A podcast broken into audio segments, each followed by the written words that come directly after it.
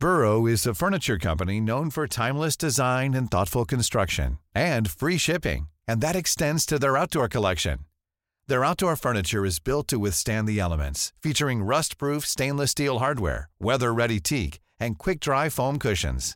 For Memorial Day, get fifteen percent off your Burrow purchase at burrow.com slash ACAST, and up to twenty-five percent off outdoor. That's up to twenty-five percent off outdoor furniture at burrow.com slash ACAST.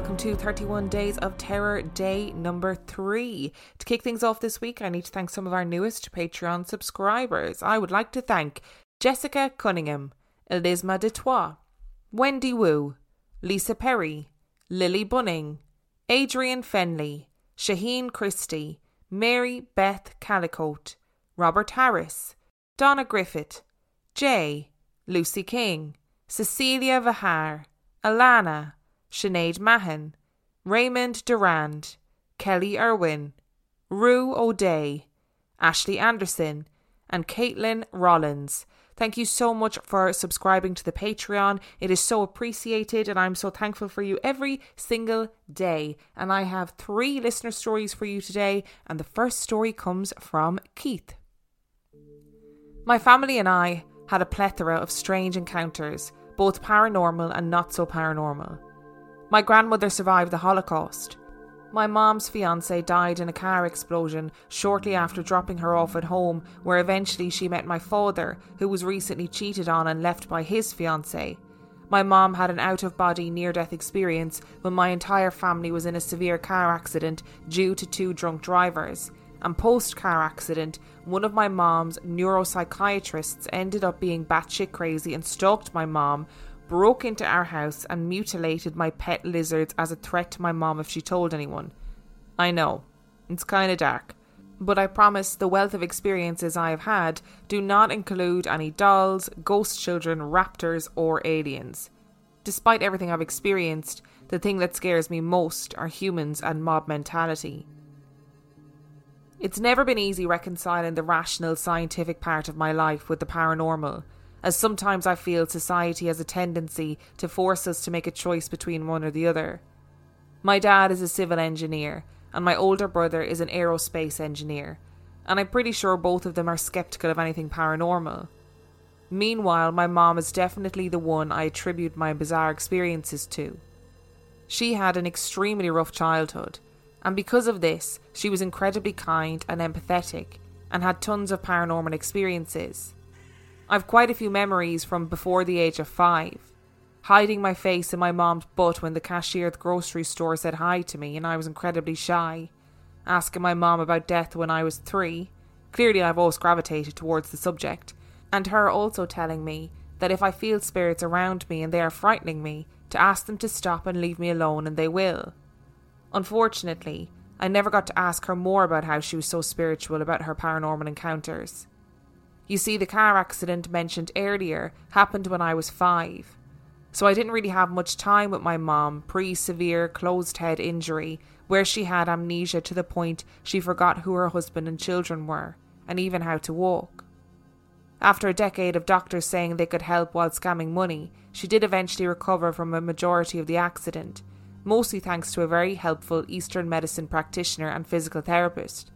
But she will never be the way she was before the car accident. The personality was the same, but it is like her processing is in slow motion.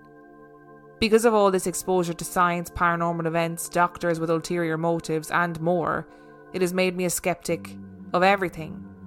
The main story I want to share was one I've been reflecting on a lot this year, and one that reminded me a lot of Emma's story in episode one.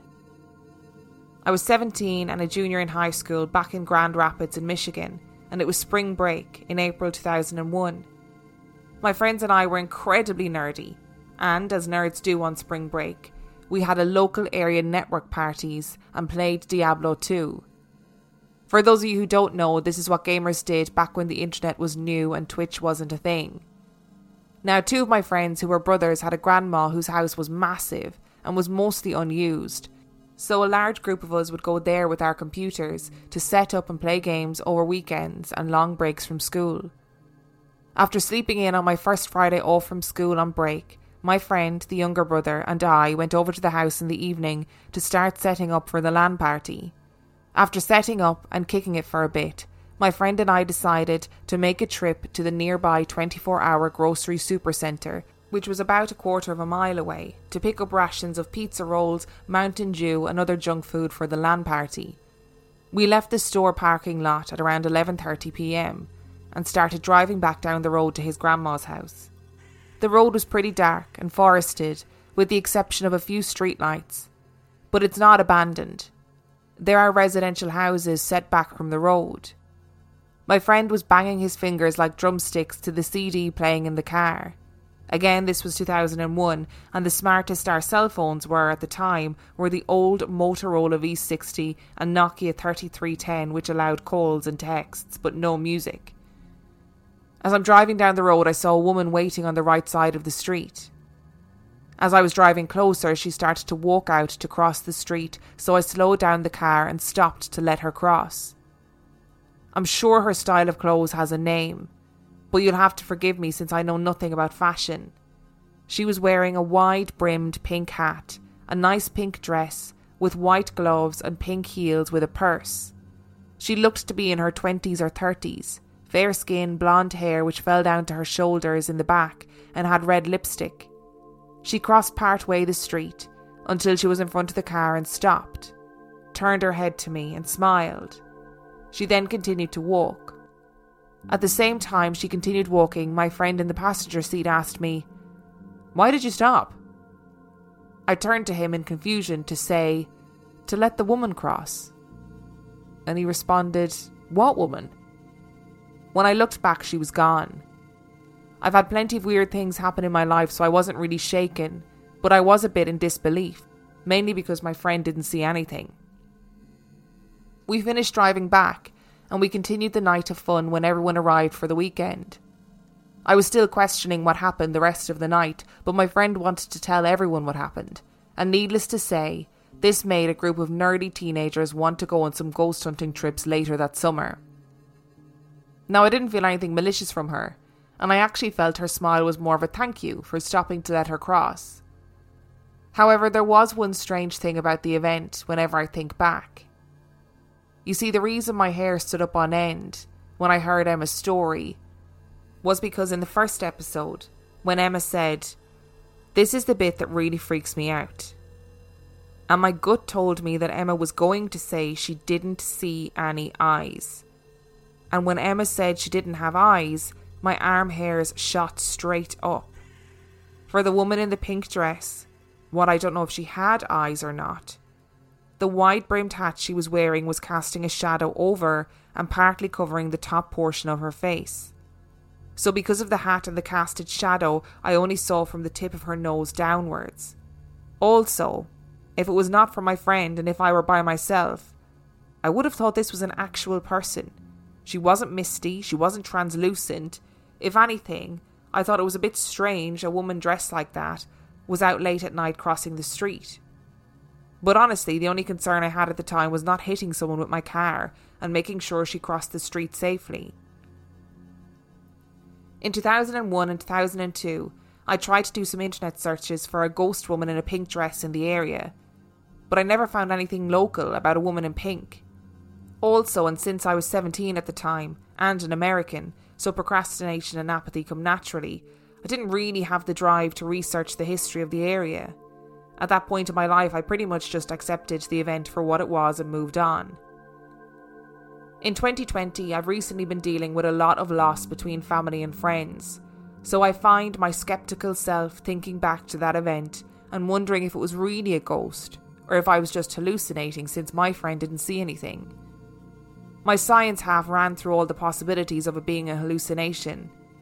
But I have no health issues of the thyroid, schizophrenia, Parkinson's, Alzheimer's, epilepsy, narcolepsy, seizures or migraines. I was not sick at the time with a fever, and I definitely wasn't sleepy or stressed.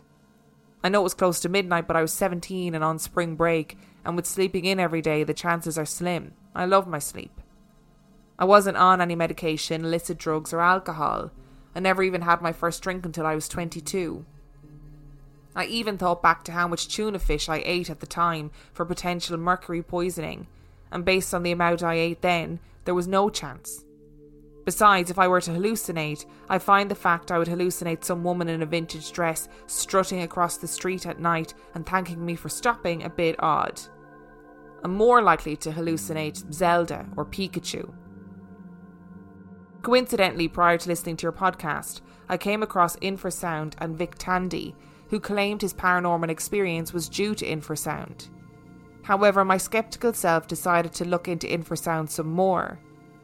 Turns out this study was riddled with bias and other issues, according to other studies I came across that couldn't reproduce his results. Sorry, Will. This includes some NASA studies that have studied infrasound extensively for space travel, which also happened to debunk the brown note belief, which was an article that the news posted years ago regarding a frequency that caused diarrhea in humans. The article Good Vibrations makes some interesting points for and against infrasound, but eventually refers to the possible effects of magnetism. However, I also looked into magnetism effects on the brain a while back due to my mom's out-of-body experience, as neuroscientist Michael Persinger claimed this is due to magnetism and used his God helmet experience to prove this. This experiment also had issues with reproducibility, which Persinger pretty much told those studies, well, you're not doing it right. The one study I could come across with slight reproducibility of Persinger's was from Brazil, called Magnetic Stimulation of the Temporal Cortex, a partial God helmet replication study. But when looking at the raw data they provided in the report, they only tested twenty subjects, six of which had no expectation of the experiment. And when reading the responses from the subjects and not the summarised statistics, most of the subjects pretty much felt sleepy or relaxed. There was no out-of-body experiences or visions of ghosts. I find it interesting on Reddit that a lot of skeptics of paranormal things go for the Occam's razor on explanations. Hallucinations, infrasound, magnetism. But when I research into these studies to look at raw data, and beyond the flashy sound bites sold by news articles, there never seems to be much there. This goes to prove my statistics professor was correct when he always iterated, figures lie and liars figure. Having worked in research, I see the amount of crunching that needs to be done to raw data for statistics to be able to crunch and give generalisations. And so now when I research, I have to see the raw data and question how it was collected and handled in the process. Everyone is in such a hurry to explain things, and we accept these results in news articles as truth without questioning the data. Also, quite a few skeptics of paranormal events seem to like to say that people with paranormal experiences have everything to gain and ergo they should have hard proof of their event and that science has nothing to gain by disproving. But I think these skeptics haven't worked with many scientists. Scientists have just as much to gain by trying to disprove ghosts or other paranormal events, money, names on research papers, grant money, personal vendetta, subconscious fear, conscious fear. Scientists are just as susceptible as everyone else to financial gains and ego boosts. Sorry for the rant. But pretty much where I'm going is, I've no freaking clue what I saw when I was seventeen. I find the older I get, the more I am Jon Snow. I know nothing. Anyway, I've taken an interest to see if anything actually did happen in my hometown at the site where I saw her. Maybe she was a pedestrian that was hit by a car. I often don't tell this story. And one of my friends, who I've recently told has been my friend for around ten years, and he is much better at fashion than I am. I sent him some pictures and a few more, and he said she was definitely wearing a nineteen fifties style dress, and the hairstyle she had were called victory curls. I also wasn't sure if the area I saw her in was even developed back in the nineteen fifties. But I went on Zillow and Redfin and found out all the houses in the area were built between nineteen fifty and nineteen fifty-six. Could be coincidental, but it's pretty strange. Unfortunately, I've lived back and forth between San Francisco and Seattle since two thousand four, so I don't have access to newspaper archives at the public library for obituaries and reviewing for any accidents in the nineteen fifties. But I'm thinking of subscribing to the historical archives of my hometown's local newspaper to see if there's anything about a woman's death in her twenties or thirties. I may have to look at a decade worth of papers and can only review two hundred articles a month, which will take a while. Still, there's no guarantee that I would be able to find the woman since the newspapers would likely only have a brief description or a name. And I don't know her name. Anyway, thanks for taking the time to read my long-winded email. I definitely have more experiences to share if you like, but this was the only one I've had a full-on apparition in front of me and acknowledging me.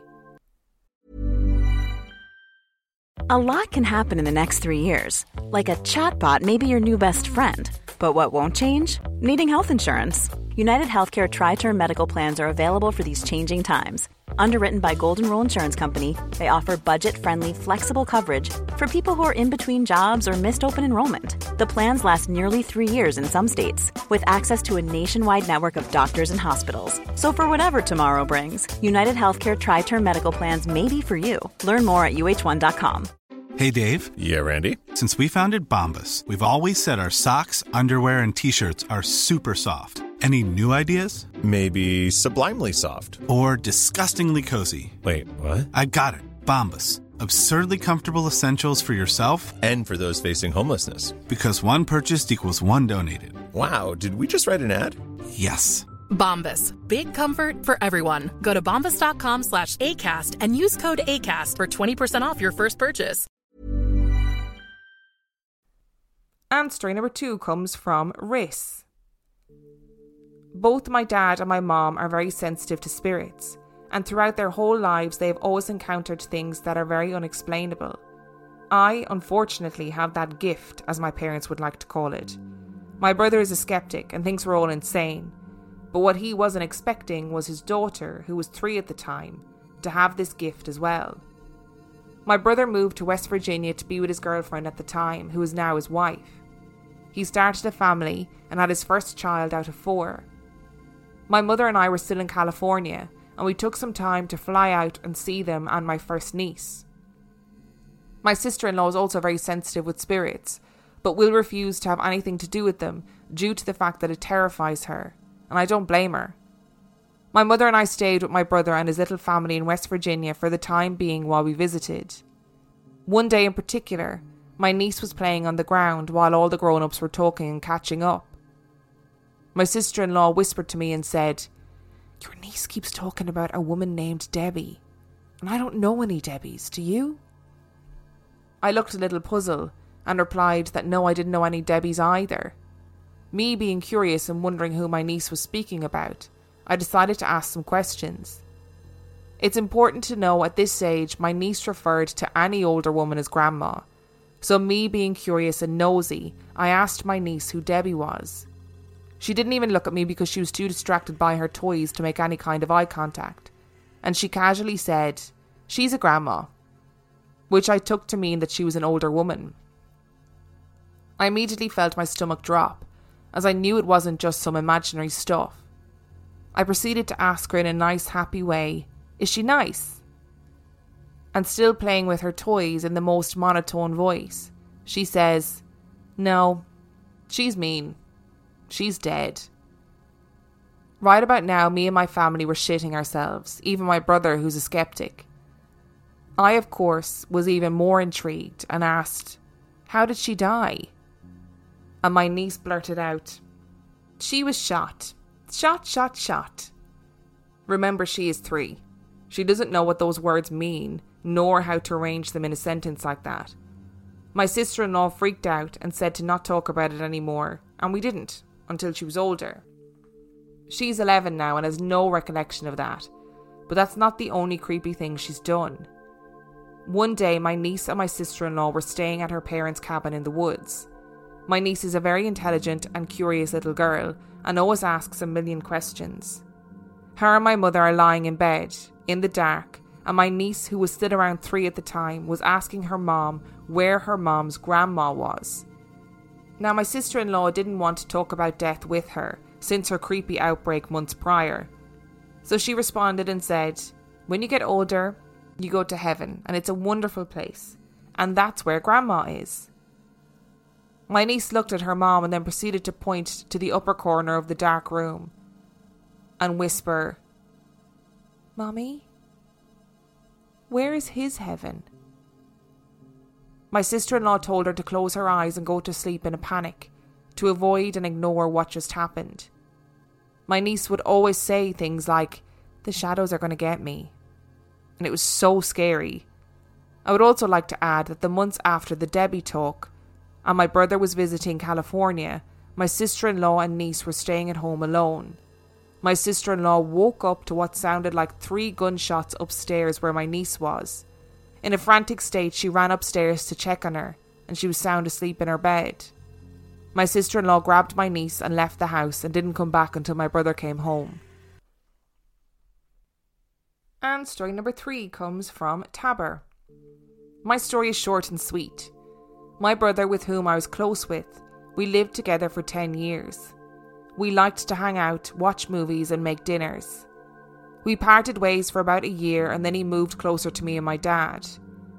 He had some mental health issues and such after he moved back.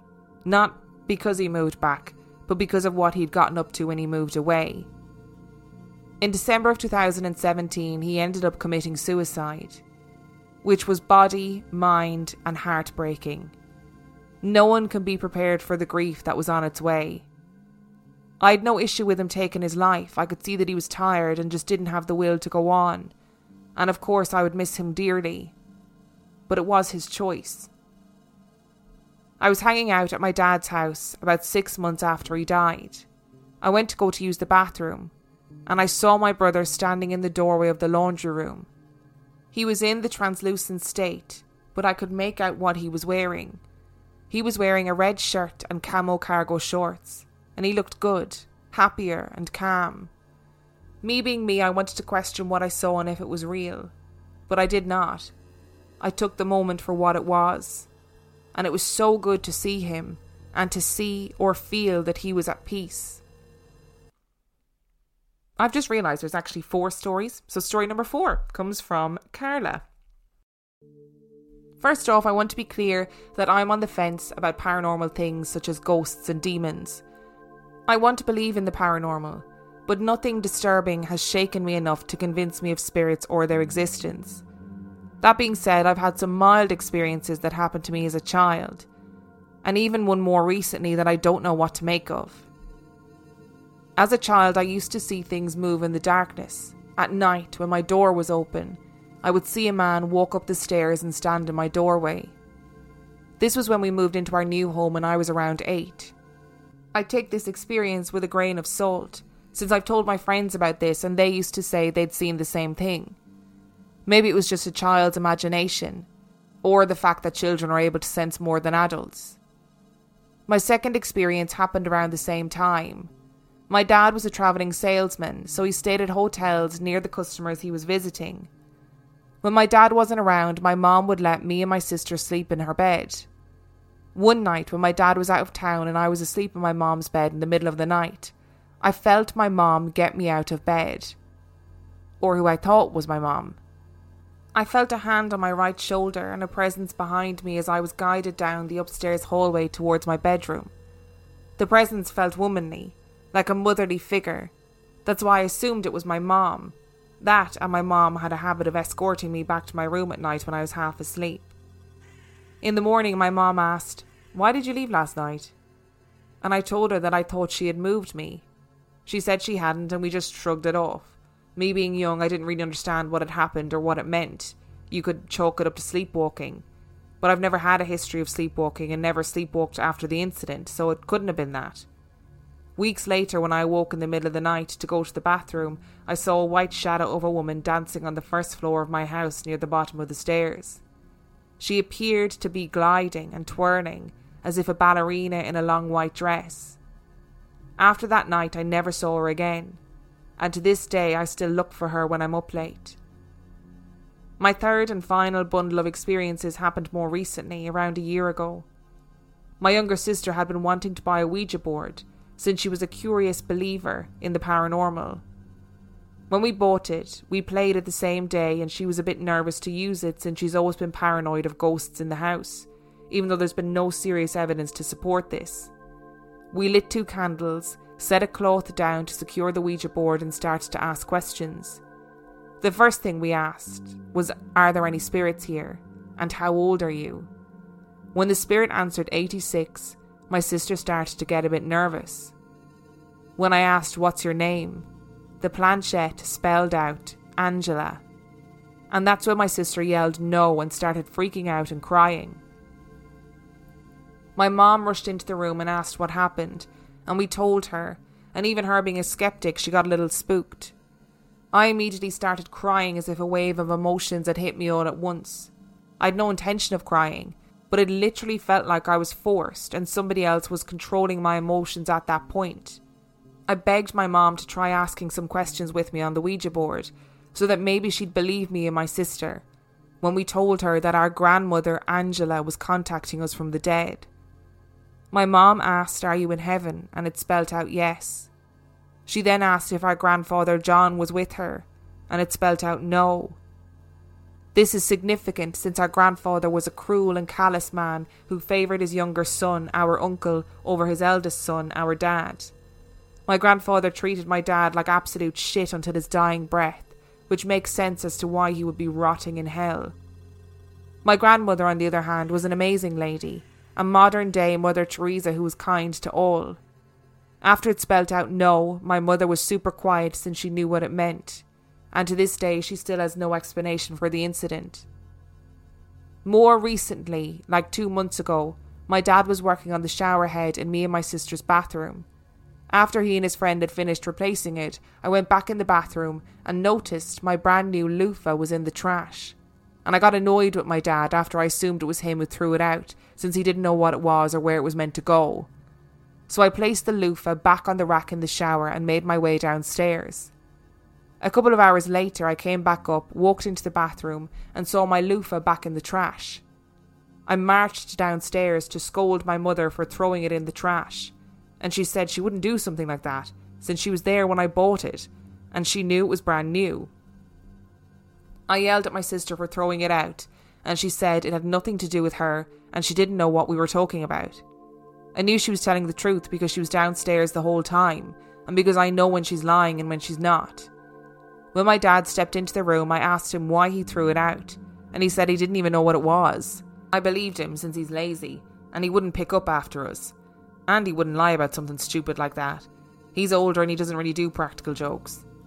I don't really know what to make of it or how it ended up in the trash, but all I know is that it was incredibly weird. Thank you so much for listening to today's episode. Thank you to Keith, Riss, Tabor and Carla for sending in your stories. If you want to send in your spooky story, you can do so by sending it to real life ghost stories podcast at gmail dot com. You can also check out our website, real life ghost stories podcast dot com. And on that note, we shall see you tomorrow. Planning for your next trip? Elevate your travel style with Quince. Quince has all the jet-setting essentials you'll want for your next getaway, like European linen, premium luggage options, buttery soft Italian leather bags, and so much more. And is all priced at fifty to eighty percent less than similar brands. Plus, Quince only works with factories that use safe and ethical manufacturing practices. Pack your bags with high-quality essentials you'll be wearing for vacations to come with Quince. Go to quince dot com slash pack for free shipping and three sixty-five day returns.